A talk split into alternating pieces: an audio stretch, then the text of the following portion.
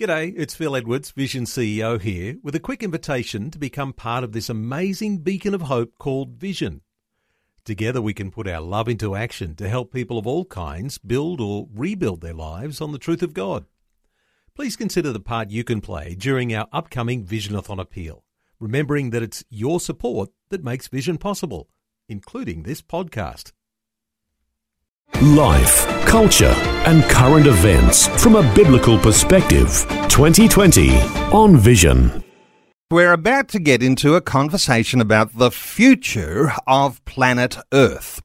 And you might like to join in our conversation. Very shortly, we'll open our talkback lines. You'll also find a question you can respond to on our Facebook page today. But many Christian believers and students of the Bible have been monitoring very carefully the developments that are going on around the world and it's not hard to see the biblical alignments. In fact, there's lots of conversations you'll hear on this program that are about those sorts of alignments. Many of those developments are effectively previewed in biblical prophecy. And many of the monumental changes bring a focus on a coming world government and a time of great tribulation. Those sorts of things are very much clear in the Bible. Lots of Christian believers expect there will be a rapture before the worst of those things that happen in a tribulation.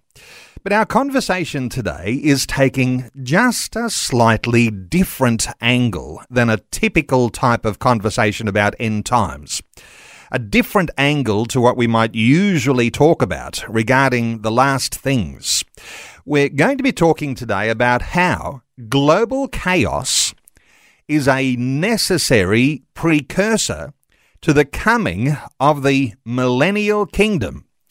Our special guest through this next hour is author Harry M. Phillips. He's written a book about what happens to the people on earth that survive the global chaos of the end times and what happens to Christians in the next stage into eternity. His book is called When the Kingdom Comes From Global Chaos to Eden. Now, Harry M. Phillips says he wrote the book to help people understand the monumental changes in the world today and to see that they are precursors to the coming kingdom of Jesus Christ. He hopes to show how Christians from all of history will take their place together in the coming millennial kingdom with the return of Jesus. Harry M. Phillips is a 50 year Bible enthusiast who's best known in his hometown as Hot Rod Harry. And his hometown is Amherst, Ohio, near Lake Erie, if you know your geography of the United States. But Harry M. Phillips, a special welcome along to 2020. Well, thank you for having me, Neil. Harry, let me ask you about Hot Rod Harry before we get into the serious stuff. Uh, you're an automotive designer, a street rod manufacturer. Tell us about your day job.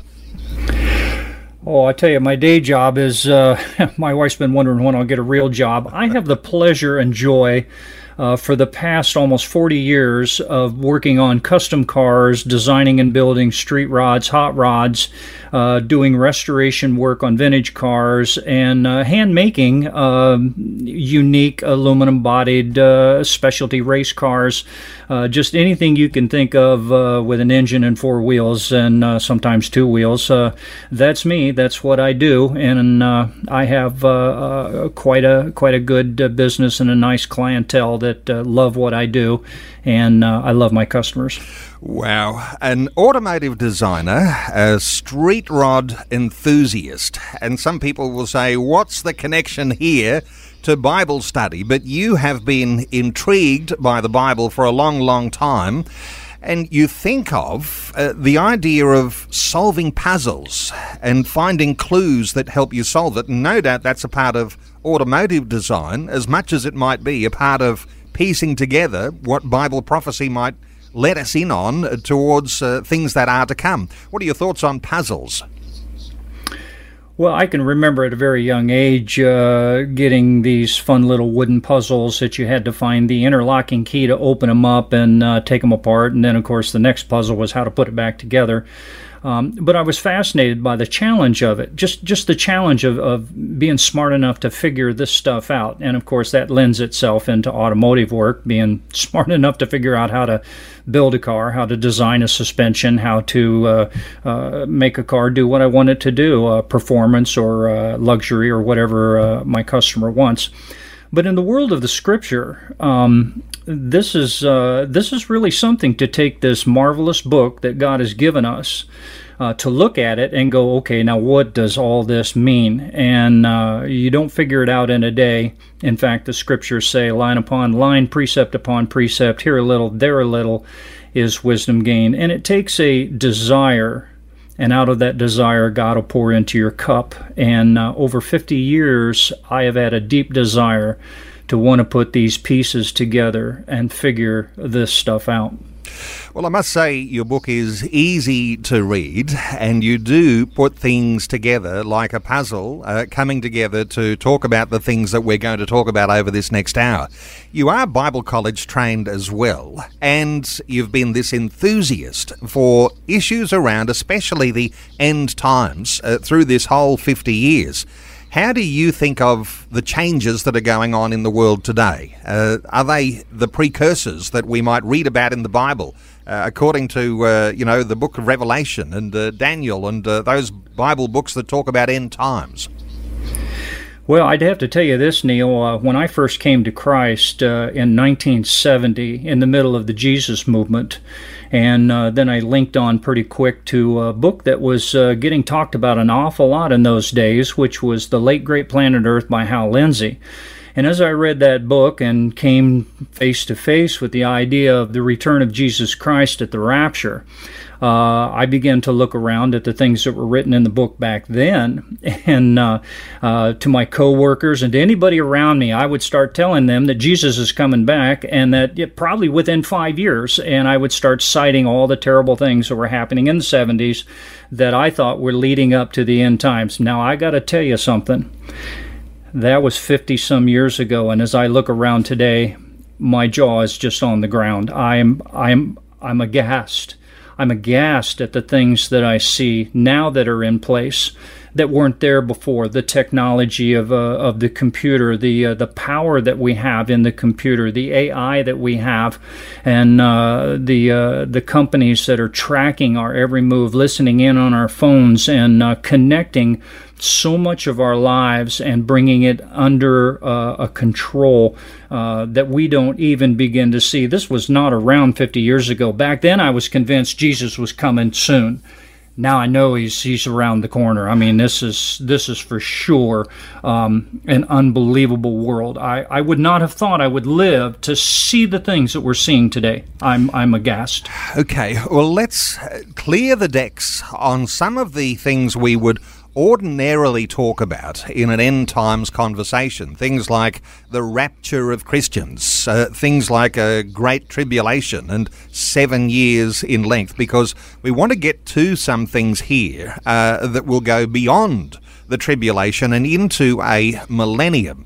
Now, get your thoughts here, and you might like to just clear the air on some things because there are some people who think that there'll be no rapture. There'll be some people who say there'll be no tribulation. There are some people who say, well, there's uh, premillennial, uh, post millennial, and uh, there's even uh, amillennial. There's no such thing as a millennium. So, you know, let's see if we can tackle this quickly. I know it's not going to be easy, but uh, in a nutshell, what are you seeing as those things that are coming that you're seeing warming up right now on planet Earth? Well, probably the uh, the biggest thing to me is uh, a tremendous rebellion that we're seeing globally among the human race. Um, we're seeing uh, a rebellion against uh, the things of God. Now, God has sown into the human race things that are good for humanity and they provide a tranquility in society. There are things like family, there are things like marriage. Marriage is not a Christian institution, although Christians can probably do it better than most. But uh, marriage is a uh, it's it's a social institution God gave humanity for uh, to to raise children. Um, we have the institutions of authority authority, whether they're teachers' authority, whether it's uh, um, uh, police authority. Uh, these things are sown into the human race, right and wrong, um, morality, lying, telling the truth. all of these things are good for humanity. God has made a plan for humanity, and out of this tranquility, society has the freedom to perpetuate the gospel from generation to generation. So, what we see today is a tremendous rebellion against all these things, even the natural things that God has sown into this world. Um, we're throwing off the family. Uh, we're disintegrating it. We're throwing off uh, um, uh, the uh, the authority of of of, uh, of a husband. You know the you know the the usurping of authority by women. Not not that women shouldn't be treated fairly and, and equally and considered in, in marriage and but we're, we're seeing a throwing off of uh, police authority. We're seeing the rejection of a teacher's authority. We're seeing a, a disrespect for uh, private property. We're seeing such a breakdown. We're seeing a gender breakdown. We're seeing uh, uh, just just a tremendous breakdown of rebellion. Like we are not going to have it God's way. This seems to be the cry of the world and um, uh, that's on one level. Then on another level, we have a tremendous macroeconomics that is now uh, coming to light uh, of uh, tremendous power at the top by corporations and uh, central banks uh, that have a stranglehold on this world and on some governments, and this this effort to to control world economics and so, to bring it to a central point. So you've got this rise of uh, an economic challenge, as you say, a macroeconomic crisis perhaps coming, uh, but the idea of a rising authoritarian elite, and uh, for Christians, over this 50 years you've been talking about, the idea of a one world government has been a part of a, a Christian narrative of how things come in the end times. Uh, your thoughts for what we're seeing right now so far as this rising authoritarianism? Uh, yeah, it's sort of coming up behind the scenes. I know some people look at the uh, World Economic Forum. Some people are looking at Klaus Schwab and say, okay, he's outlining an agenda for the great reset of the world. Uh, but you have a fascination by uh, some corporations with some of this in the name of uh, let's let's go green on everything. Let's change uh, all our vehicles over to electricity. Let's get rid of oil and gas. Let's you know let's go all these different directions. And then uh, we have um, uh, just. Um, just such a strange uh, conglomeration of things. And we have governments that are starting to buy into, uh, oh, well, this might be a good idea for the world, and this is, uh, you know, we've ruined our planet, and, and now we've got to uh, spend these trillions of dollars to fix it. But I think uh, every time you change a law or implement something new, it's usually an occasion for politicians to sneak in the back door other controls and other government things that are not good for the people.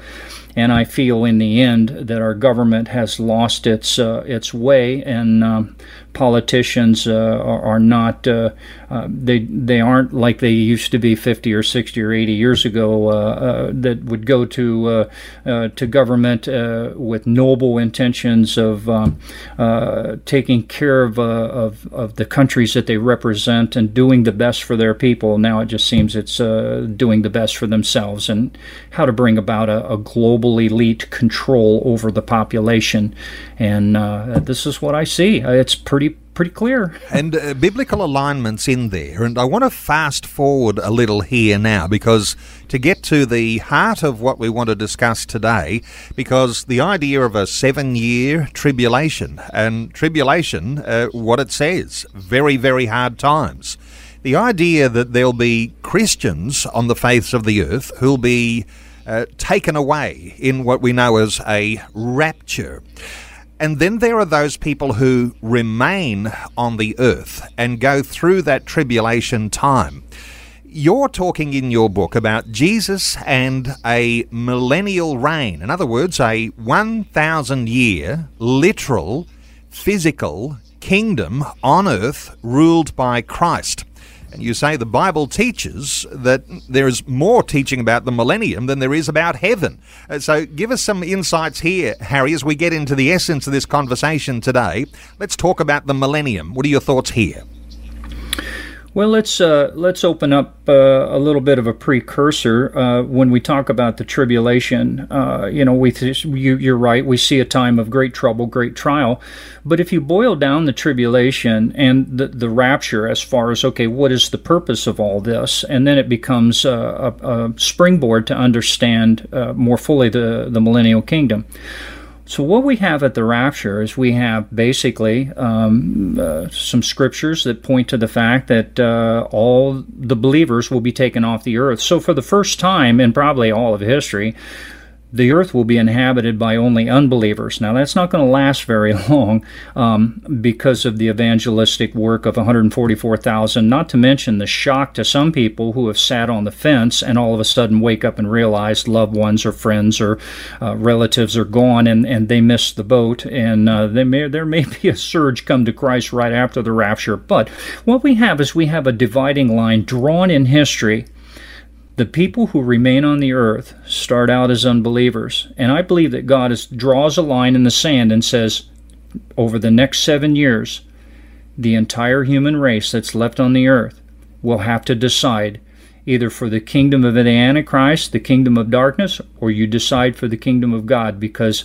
I want every belie- every person, every person on planet Earth to get off the fence, make your decision, you got seven years to make up your mind who you're going to follow. Who's who you're going to follow? Like Joshua says, "As for me and my house, I will follow the Lord." So over that seven years is a dividing line. What comes at the end of the seven years is uh, the separation of the sheep and goats talked about in Matthew. Uh, it's a, a parable that, that would say that when Jesus returns, he removes everything off the earth that offends, all the unbelievers, anyone left alive that followed the Antichrist, anyone who, uh, in biblical words, received the mark of the beast, but it would be to me the who have lent their assent and support to the Antichrist. They will be removed. And now, for the first time, for the first time in history, the earth will be inhabited by only believers who will begin the millennial reign of Christ. And this millennial reign of Christ is very um, uh, particular because Jesus Christ, when he came, he came as the King of the Jews, but he did not receive his kingdom.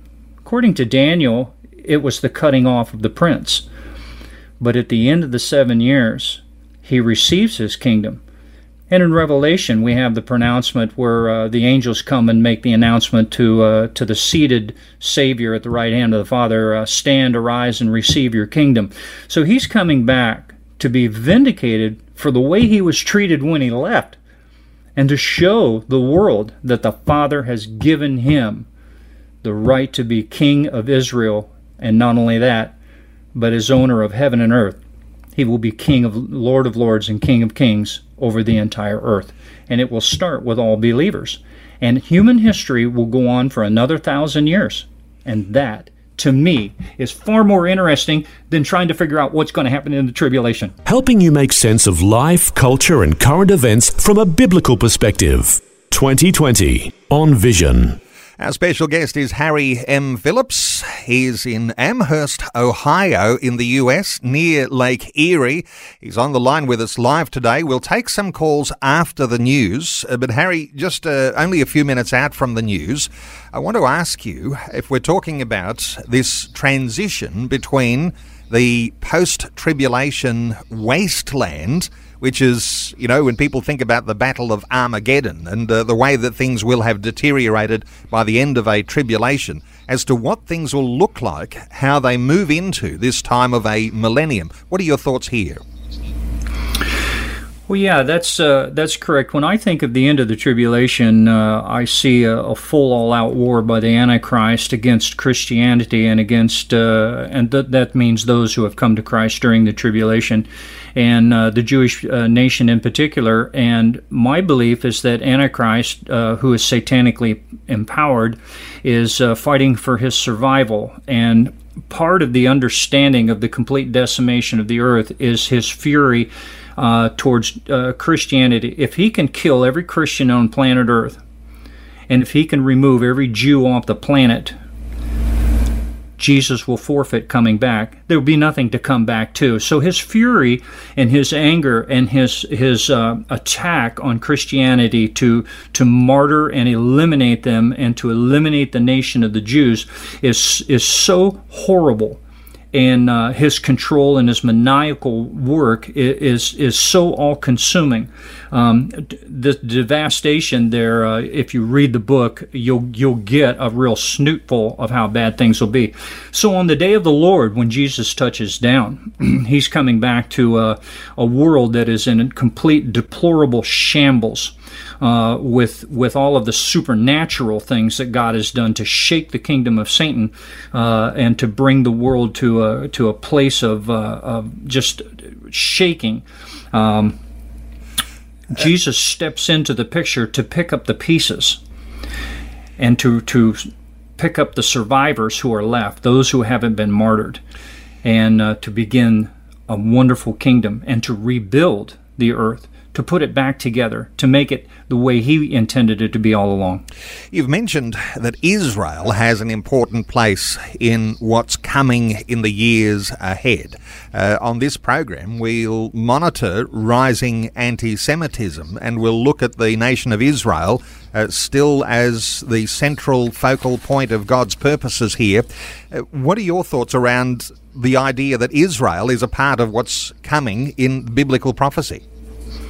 Well, absolutely. Uh, we have a verse of scripture in Zephaniah 3 8 through 9 uh, that uh, in the whole land declares the Lord, two thirds will be struck down and perish, yet one third will be left. This third will I put in the fire, and I will refine them like silver and, and test them like gold, and they will call on my name, and I will answer them, and I will say, They are my people, and they will say, The Lord is our God. Now, if that doesn't sound like uh, uh, Israel being the center, to have two thirds of a nation annihilated, and that's a population of 9 million people, to have 6 million people killed probably within pretty much the last three and a half years, that's. Uh, that's as bad as anything Hitler ever did. Only this will be open war. This will be declared worldwide, uh, uh, you know, fury against the Jews. Uh, the Antichrist is not single-handedly doing this. He's he's united uh, a large support of the world. Uh, those who follow him and support him, they'll all be mad at the Jews. They're all going to come after them. They're all going to try and push them off the planet. And uh,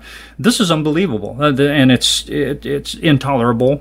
but we see it lining up to begin to happen. Harry, before we move on, and I do want to get really into uh, the things that will look different in a millennial reign of Christ, but let's take a call before we do. And Cindy is waiting patiently on the line from Wangaratta in Victoria. Cindy, thanks so much for waiting. Hello. Um, what happens to our pets? We don't want them left behind. Do they go to heaven? And the people that are left behind, how do they survive with no food unless they bow to the enemy? Good thoughts, Harry. You've given this thought, no doubt. What are your uh, response for Cindy? Well, as far as pets, uh, I know the Bible talks about the fact that we may come back on horses, so there might be pets in heaven. Who knows? I uh, I could speak beyond that. Uh, I would hope so. I uh, I think it would be a little bit boring if it was just uh, just human beings. So we'll have to wait and see what God has, because the Scriptures say that at His right hand our joys forevermore. Okay, and the other part of Cindy's question was around about uh, buying and selling, wasn't it, Cindy? Uh, yeah, to survive, to eat. But the first one, um, when the people, the, the Christians, go get taken up to the heaven, do the, and do their pets go with them? Do they? They don't get left behind to go through torture, do they? Uh, no, no, but it's an interesting question because uh, some people who are pet lovers uh, absolutely uh, want the best for their pets. Uh, but uh, your thoughts here, Harry? You know, I, I would have to kind of go silent on that because I don't think the scriptures have a whole lot to add to that. So I, I I wouldn't know how to answer that. I'm sorry, Cindy. I I would hope maybe some would tag along, but Cindy, we, uh, we don't we don't know anything more than that. Cindy, that. let's give God the benefit of the doubt on that. That He'll have uh, our best interests at heart, and that might include our pets. But as Harry says, silence from the Bible on whether pets will be raptured at that time. But Cindy, thank you so much for your call. Our talkback line is open on one 800 316 316. Harry, let's get into the idea that Christians who've been raptured will be returning with Christ at the second coming, and we will look different. Uh, there'll be something of a supernatural Christ likeness uh, to our appearance and the way that we are in that time. Give us your thoughts about how your thinking has evolved on these issues. Well, yeah, Neil, that's a, that's a real crucial point because at the rapture we receive our eternal body, and at that moment we begin an internal, uh, eternal, immortal existence. From that point on, we're stripped of our old sin nature, and uh, we receive a body that the Scriptures say will be similar to the body that Jesus Christ had. Not that it will look like him, but it will act like his did. Now, he was able to uh, uh, uh, go through walls into locked rooms, and he was able to ascend up into the uh, clouds. Uh, he was not subject to the laws of science.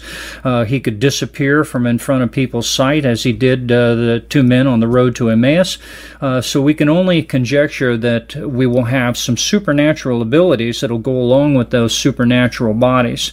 And that's important to understand because it paints a picture that when we return uh, to, to something that Cindy alluded to, and that is the poverty stricken uh, conditions of believers on planet Earth who are left out of the uh, closed system of commerce. I know we talk about the mark of the beast, and there uh, that can open up an entire can of worms as to what is it, but it's a closed system of commerce. Just simply think of it as that. Uh, how it'll be manifested, if it's computer, chip in the arm, hand, forehead, uh, toe, uh, who knows. But to me, it's a closed system of commerce. If you're not in it, you cannot survive. And this will be one way that the Antichrist will annihilate Christians. And so when we return, the moment Jesus touches down, you don't think he doesn't have a heart for the suffering who will have barely survived. And the scriptures say that the saints will barely survive. I believe that when we touch down, it'll be like a glory cloud, a mushroom cloud in reverse hitting the earth. And I think our job will be immediately to uh, to go to the far reaches of the earth to find those believers. We'll know where they're at to rescue them. Uh, if they need food, we'll be able to pull manna right out of the sky. If they need uh, water, we'll be able to hit a rock and, and water gush forth. Uh, if the uh, you know if they're uh, sick or diseased or maimed in some way, we'll be able to lay our hands on them, and I think we will bring immediate relief to these people, to the people who have survived the tribulation. And uh, I think that'll be our number one job will be to go and get these people, get them out of prison, get them wherever they're at, and and bring the announcement that the day of the Lord has come. The King is here and now everything will be different. So, a returning of the saints who've been raptured with Christ at the second coming to a desolate earth. And uh, you think one of the first things that will happen will be the emancipation of those Christians who have been uh, converted after the rapture and are in a process where they have been under attack from the Antichrist. Uh, the idea that there is not just a restoration that believers will be involved in when Christ returns, but an actual whole renewal. Uh, the idea of the millennial reign, uh, like heaven on earth, a new Jerusalem. How do you see those things? Well, the uh, uh, what's going to happen is there's there's going to be a, a slow picking up of the pieces. And if we run through some statistical numbers, if we say uh, 7.3 billion people on the planet, uh, uh, minus whoever got raptured, uh, 6 7% of the population, uh, it won't be anything compared to the people who are left. And uh, let's say the Antichrist gains support of 80% of the population of the earth that will worship him and follow him. And that would leave maybe 1.4 billion people. Let's say half of those uh, will not follow Antichrist, but they won't come to Christ either. But let's say half of them did. Uh, 700 million people come to Christ, and if what if half of them are martyred, and you end up coming into the to, to the uh, kingdom with 350 million people? The the planet will be depopulated. Um, there won't be enough people to uh, restart the the electric grid. Uh, you know, run manufacturing, do mining, collect raw resources uh, to to man ships across the ocean, to fly planes, to uh, uh, you know the, the whole the world will be just at a, at a complete standstill. And uh, from that point, society is going to be reconstructed.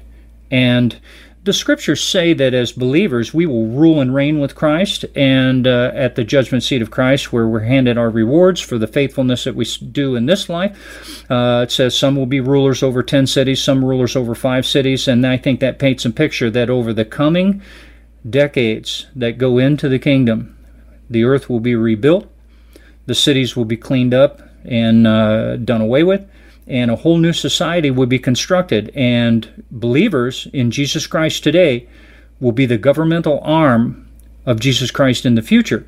So if you don't like your politicians because they're corrupt and they won't do the right thing or, de- or rule in righteousness, consider the fact that as a believer in Jesus Christ, uh, at the rapture, new body, old sin nature gone, we will be incorruptible we will not be able to be uh, uh, lobbied. Uh, we will not be able to be bought, coerced, or uh, sold. We will not sell out. Uh, we were going. We're going to be able to execute the righteous reign of Jesus Christ as His governmental arm over the entire earth, and we will watch as the as the uh, centuries roll by.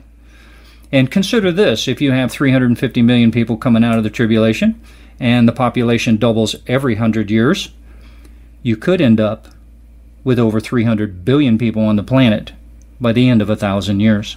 Okay, well, and we're that's talking. going to take a lot of administration. okay, we're talking about the future of planet Earth. And you might like to join in the conversation. In fact, we're going to take some calls and we'll try and get through these fairly quickly because I want everyone to have a say. Let's hear from Libby in Adelaide. Hi, Libby. Hi, um, I'll be very quick. Just to detract slightly from uh, the, um, the, the end of the world and that type of thing, go further into that. Um, for those people who wind up in hell, what what purpose would there be in them burning forever and ever and ever and ever? Uh, Libby, good thought. Uh, quick response. Uh, what are your thoughts here, Harry? Uh, it, it's sad. It's sad because there's no other place for them. Um, as believers in Jesus Christ, part of what we receive at our salvation is imputed righteousness, that God sees us uh, with a new set of eyes. He sees us as righteous, made in Christ.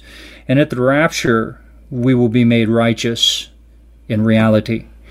And for the unsaved, there there is no righteousness, and, and that that cannot coexist with the person of God. Uh, unrighteousness has no place with righteousness, and they it's just mutually exclusive. God. Uh, uh, he he won't have that, and uh, so he's made a place, and he's reserved those people there because they would not they would not come to him. They they would not um, they just would not bow the knee. The same thing that Lucifer did. He would not bow the knee. He rebelled. He did not want to be what God made him to be.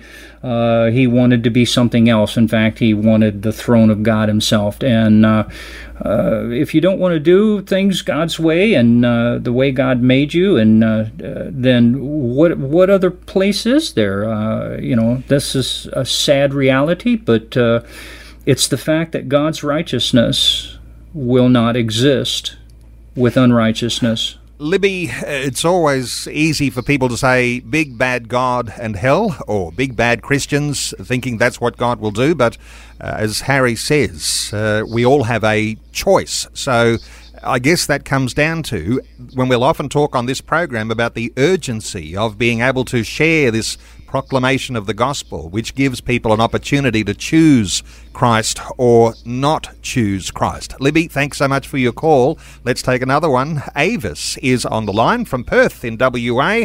Hello, Avis. Welcome.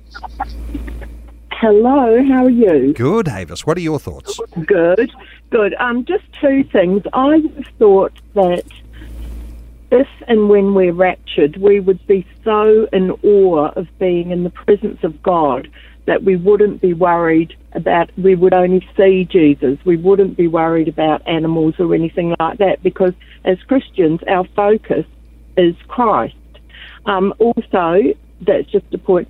Also, um, not everybody believes this theology, and some would say that it's um, a second chance theology. Can I have a comment on that, please? Harry, your thoughts for Avis? If you're talking about a second chance after a person's life is over, um, I, I, I don't I don't see that that we have an entire lifetime uh, to to incorporate a heart that God has put in us that's uh, has a hole and that seeks to be filled. And many people choose to fill it with everything but God. Others see the hole and they uh, come to God. And God has many signposts along the way. The scriptures say the heavens declare the glory of God, and uh, the earth shouts, uh, the firmament shouts His handiwork. And uh, these are some of the early signposts. And people who who give a nod to that and say there must be something more, there must be something more. They follow the breadcrumbs, and if they keep being positive towards the things of God, more information comes to them. God will feed them. He will bring people to them, they will find him and they will come to Christ when their heart is is is uh, open and wanting to go positive towards the things of God. But if it goes negative, if it shuts off, and if it gets hardened to a point where no other information goes in, what's left? What what more what more can be done? Um, I'm sure it'll be a wake up call to uh, stand at the great white throne judgment and to stand there and go, uh oh, I think I made a mistake when they had every opportunity. And uh, I know as humans, we want to give everybody a second chance. But when God gave them every chance, and He put His Son on the cross, paid for their sin, and uh, said, "I already did my part. I did. I did the most." And for many people, it still wasn't enough. So I believe when they stand before God, I think their hearts will be hardened to the point where there is no way for a second chance. I think they've made their decision, and that decision will be sealed the same way that the fallen angels' decisions are sealed. They can't they can't come to salvation. They can't they can't back up. They can't, they can't they can't. Whoops! I made a mistake. Um, and I think that that's a pattern. Uh, once a decision is finaled in a person's soul, uh, they have all the way up to the point of death, and God will reach to them if they're even halfway open he will reach to them. Avis, thank you so much for your call. Our talkback line open 1 800 316 316. And what Avis raises here, Harry, is the the idea it's a very emotional thing to be thinking about a future that we're talking about today, a future that's outlined in biblical narrative, because uh, there is a certain sense in which a separation of the Christian believer onto those things that God has promised uh, as a, a, part of a beautiful future is different to those who have rejected Christ. Now, I want to ask you, Harry, is this a way of thinking about perhaps what we'd see as a Christian utopia? Because uh, sometimes uh, we need to hold tight to a blessed hope, a a way that we can think about the good things of the future because there are a variety of all sorts of utopian ideas that are now being on the rise uh, for people who are grappling with power. And of course, the Antichrist idea uh, from the scriptures. That'll be a very utopian type of uh, vision for the future as well. Is it wrong for Christians to be thinking about a utopian future, good things that God has set for us? Well, there's two utopias I think that the scriptures talk about. We definitely have the the kingdom, uh, 1,000 more years of human history. And in that thousand years of human history, you're going to have human beings who are still going to be born. They're going to marry and have children and raise families, and they're going to have old sin natures. And they're going to have to hear the gospel in a perfect society where Satan has been locked up for a thousand years. But you know, the scriptures say that even in a perfect society, there will be a rebellion at the end. Because what we'll have is we'll have people who, though they live in compliant relationship with God, they follow His rules, uh, still their heart. Uh, there will be many whose heart at the end uh, they will have been born, lived in a world. They'll know about Christ. They'll, the, His word will dominate the earth, and still they will not trust Christ as their Savior, and there'll be a great rebellion at the end. But the second utopia is the eternal state. The eternal state where God says, okay, this is the end of humanity no more sea, and sea being a picture of humanity in the way that the Antichrist rises out of the sea. He rises out of the sea of humanity. And I believe that the no more sea is not that there won't be any more ocean, it's fact that there will be no, the last human being will have been born. And that this is the end. This is the end of humanity, and God will roll up the heavens and the earth, uh, roll them back like a scroll, call an end to everything, uh, convene the great white throne judgment, settle all accounts settle all accounts with the fallen angels, settle all accounts with those who've rejected God uh, throughout their life, and then then once everything is settled, now we have a perfect situation. And for those who have never saw God create the heavens and the earth first time, we'll get to see him create the second heaven and the second earth. And that's where I believe the new Jerusalem will come down on the new earth. And that's where I believe we will live in, in perfection forever in the New Jerusalem, on the new earth, in the new heavens. Well, it will be a wonderful thing to observe the Creator God. And uh, for those who think that the creation happened over billions of years, uh, we might be surprised to see just how fast God does things, uh, not with billions of years, but with the word of His lips. The idea that Jesus is not coming back to fix the world, but to establish a new one. Uh, this is uh, an interesting element you pick up on in your book, Harry. Uh, the millennial kingdom, uh, not just an extension of this world, but uh, but establishing a new. When we talk about the New Jerusalem, is this where the New Jerusalem actually comes into the idea of a connection to planet Earth? Well, in the eternal state, and that's after the 1,000 year millennial reign of Christ. Now there will be a Jerusalem in the in the kingdom, and it's located right now uh, where it is. Uh, um, uh, but the New Jerusalem is described as a crystal city in a triangular shape, uh, massive, massive structure that will. Uh, it's it's said that will come down out of heaven onto the new earth. Um, but in in the kingdom of Jesus Christ, uh, you know, you mentioned it won't be an extension of this world. So I, I don't think we're going to see an internet. I don't think we're going to see uh, manufacturing like we do today. I don't think we're going to see commerce like we do today. I don't think there'll be money in in in God's kingdom. I think people will do things and make things because they enjoy making them, and uh, they'll give them away. And um, the things they need to to make the stuff that uh, you know somebody likes to work with leather work, and uh, you know uh, the, the man who slaughters a cow uh, gives you know his leather to the the guy that likes to make shoes, and the guy that makes shoes he makes shoes for people that need shoes. No money involved here, nothing. It's do what you enjoy doing, and it'll balance. The whole society will balance out. You won't need money. Uh, that it'll just be a whole different world. Uh, it, will be uh, an easier way of life. Uh, community will be the key communities, people living in community, working together, taking care of each other, and uh, uh, enjoying one another and spending time with each other because there won't be a time clock. I don't think we'll see a clock in the kingdom. Uh, people won't, you know, have to hurry to get anything done. It won't be that you have to work hard to accomplish a certain amount of work. If it doesn't get done today, it'll get done tomorrow. There's not going to be a hurry to life. Uh, that's what we're going to see in the kingdom. Well, life in a millennium, the thousand year reign of Christ on earth, uh, the idea of celebration, of prospering, of no more sickness. And uh, you've outlined a, a, bunch of things that will whet the appetite of listeners, no doubt, today to perhaps dig a little deeper and get some more thoughts on the way you have gleaned from the biblical account.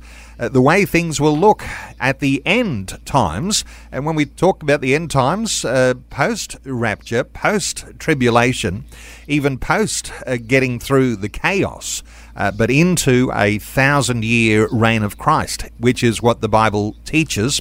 And for listeners who are wondering, where does the Bible teach that? I think uh, Revelation chapter 20, verses 1 through 7 are a good place to start with that, Harry. Would you say, if you're talking uh, just very quickly now, running out of time, but If you want to do your own research right now, Revelation chapter 20, the place to start? Yes, I'd say so. And uh, next thing, get to Amazon and uh, get a copy of the book When the Kingdom Comes from Global Chaos to Eden by Harry M. Phillips. There's so much more we didn't cover that's in the book. Uh, there's lots that we can talk about, and perhaps we'll try and do that on another day as well. But is there a Harry M. Phillips website that people can access, or simply Google your name and the name of your book, Harry? Uh, actually, www.whenthekingdomcomes.com will get you to the uh, book website and a bio on me, and I blog on there every Tuesday. You can follow along and read what I write. Whenthekingdomcomes.com. It's Harry M. Phillips. Harry's book is called When the Kingdom Comes From Global Chaos to Eden, and he does explore a different dimension that you might read uh, that uh, differs and uh, and enlarges on what a lot of other Bible teachers uh, will talk about. Harry M. Phillips, Harry, thank you so much for taking some time to share your thoughts with us Aussies today on 2020. Oh, thank you, Neil, and thank your audience. Thanks for taking time to listen to this audio on demand from Vision Christian Media. To find out more about us, go to vision.org.au.